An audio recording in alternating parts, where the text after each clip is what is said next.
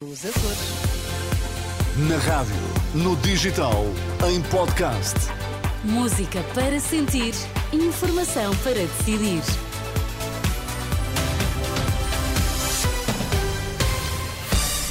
Seja bem-vindo, uma ótima manhã de quarta-feira. Está na altura de lhe contar o que se passa na atualidade. Olá, Sérgio Costa. Bom dia, Ana.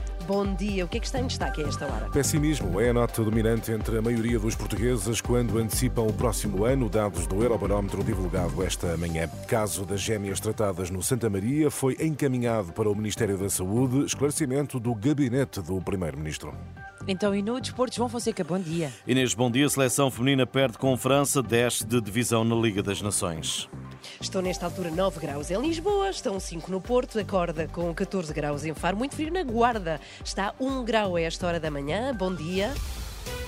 As notícias com Sérgio Costa. A grande maioria dos portugueses continua pessimista e antecipa dificuldades no próximo ano, de acordo com o Eurobarómetro, agora divulgado. A grande maioria antecipa um agravamento das condições de vida em 2024.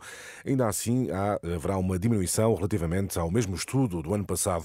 Já dois terços eh, admitem dificuldades em pagar contas. O cenário pessimista desperta, contudo, o interesse nas próximas eleições europeias. Fábio Monteiro. A pouca esperança tem explicação. Dois terços dos portugueses inquiridos admitiam ter tido dificuldades a pagar as contas nos últimos 12 meses, alguns recorrentemente, outros por vezes. O Eurobarómetro, divulgado esta quarta-feira, surge seis meses antes das próximas eleições europeias. Quando questionados sobre os principais motivos para se deslocarem às urnas, os portugueses deram respostas com ligação à realidade nacional. 43% assumiu querer apoiar um partido político, 30% disse querer votar para apoiar o governo e 19% disse ainda querer votar para influenciar a escolha do próximo presidente da Comissão Europeia. Fábio Monteiro e dados do Eurobarómetro divulgado esta manhã mostram ainda que 56% dos portugueses dá prioridade à luta contra a pobreza e a exclusão social, um valor bem acima dos 33% da média europeia, mais pormenores em rr.pt. O governo encaminhou o caso das gêmeas tratadas no Hospital Santa Maria para o Ministério relevante. É assim a explicação do gabinete de António Costa, por escrito, à CNN Portugal. Perante as dúvidas levantadas pelo Presidente da República quanto à atuação do governo, neste caso, o gabinete do Primeiro-Ministro garante ter agido à semelhança do que faz habitualmente ao remeter o assunto para o Ministério da Saúde. Já Lacerda Salles, eh, ex-secretário de Estado da Saúde, nega ter solicitado qualquer consulta ou feito pressão para que as gêmeas fossem eh, prioritárias. Um esclarecimento do antigo governante à agência Lusa. Nenhum secretário de Estado, nem ninguém, tem poder para marcar consultas, como é óbvio, eh, nem para influenciar ou violar quer a consciência, quer a autonomia de qualquer médico. Lacerda Salles diz não se lembrar sequer do caso das gêmeas tratadas no Santa Maria, mas garante estar disponível para esclarecer o que for necessário. Um novo aeroporto em Alcochete ou em vendas novas implica um investimento superior a 8 mil milhões. As duas opções foram identificadas pela Comissão Técnica Independente como viáveis para a nova infraestrutura, em conjunto com o Humberto Delgado. A opção Alcochete é ligeiramente mais cara, a diferença é de cerca de 90 milhões. Os valores constam da avaliação financeira descrita no relatório preliminar. A primeira pista estará pronta, na melhor das hipóteses, em sete anos. O novo aeroporto não estará totalmente operacional em menos de oito anos. Enquanto não há nova infraestrutura em Lisboa, o governo vai aprovar já amanhã as novas obras no Humberto Delgado. Na atualidade internacional, para discutir o conflito entre Israel e o Hamas, Vladimir Putin vai estar hoje nos Emirados Árabes Unidos e na Arábia Saudita. O presidente russo quer ainda debater a cooperação no setor petrolífero. Vladimir Putin quer ainda discutir o atual conflito na Ucrânia. Tempo agora para o desporto. João Fonseca, a seleção feminina de Portugal desce de divisão na Liga das Nações em futebol. A derrota com a França por um zero ditou esse desfecho. A equipa nacional fez uma boa exibição, mas não conseguiu contrariar o favoritismo das gaulesas, nem sequer aproveitar a derrota da Noruega com a Áustria. Francisco Neto, selecionador português, apreciou a atitude das jogadoras. Damos uma resposta competitiva à imagem daquilo que nós, que nós estamos habituados. Crescemos num, num, num momento de grande adversidade para, para, para a nossa seleção Uh, mas infelizmente não, não conseguimos mais uma vez fazer golos. Uh, este, este espírito competitivo, esta capacidade de competir, de competir com, os, com os melhores do mundo, foi isso que nos levou ao Campeonato da Europa, é isso que nos tem levado ao Campeonato do Mundo, é isso que nos levou também à Primeira Divisão caímos, uh, quando disse às jogadoras caímos de pé e temos é que voltar e fazer o nosso para voltar mais preparados no futuro. O último lugar do grupo Portugal baixa assim à divisão B da Liga das Nações. Hoje a taça da Liga Estoril Futebol Clube do Porto, 18 e 15 na Amoreira. Helder Malheiro é o árbitro, André Narciso VAR. As notícias do desporto com João Fonseca.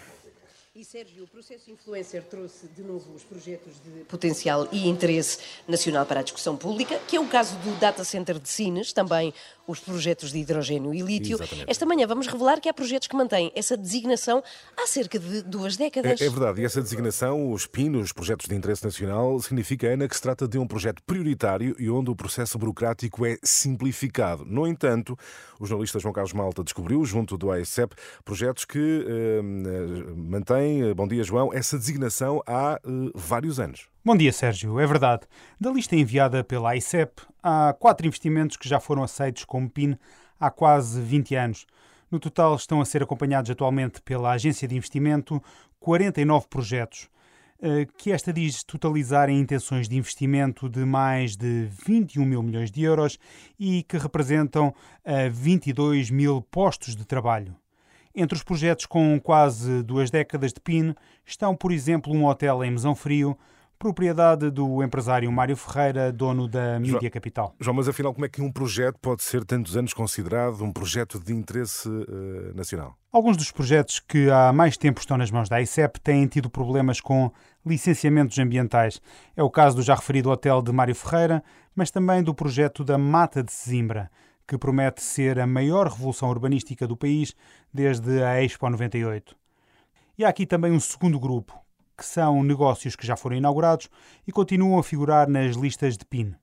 A Agência de Investimento Portuguesa justifica a longevidade de vários investimentos com esta classificação porque, e vou citar, dependendo do tipo de projeto e das intenções do promotor, nomeadamente expansão das instalações ou perspectiva de implementação de novos projetos complementares ao projeto inicial, mesmo após o início da atividade, a Comissão Permanente de Apoio ao Investimento mantém o acompanhamento do projeto. Obrigado, João. João Carlos Malta, com este trabalho está disponível também em rr.pt. Há projetos de interesse nacional que mantêm essa designação há cerca de 20 anos, processo burocrático simplificado, mas o projeto continua com essa uh, designação. E a fechar, Ana Inês, eh, vamos falar de Hollywood porque estará ultrapassado de uma vez por todas o conflito ah, entre atores e estúdios.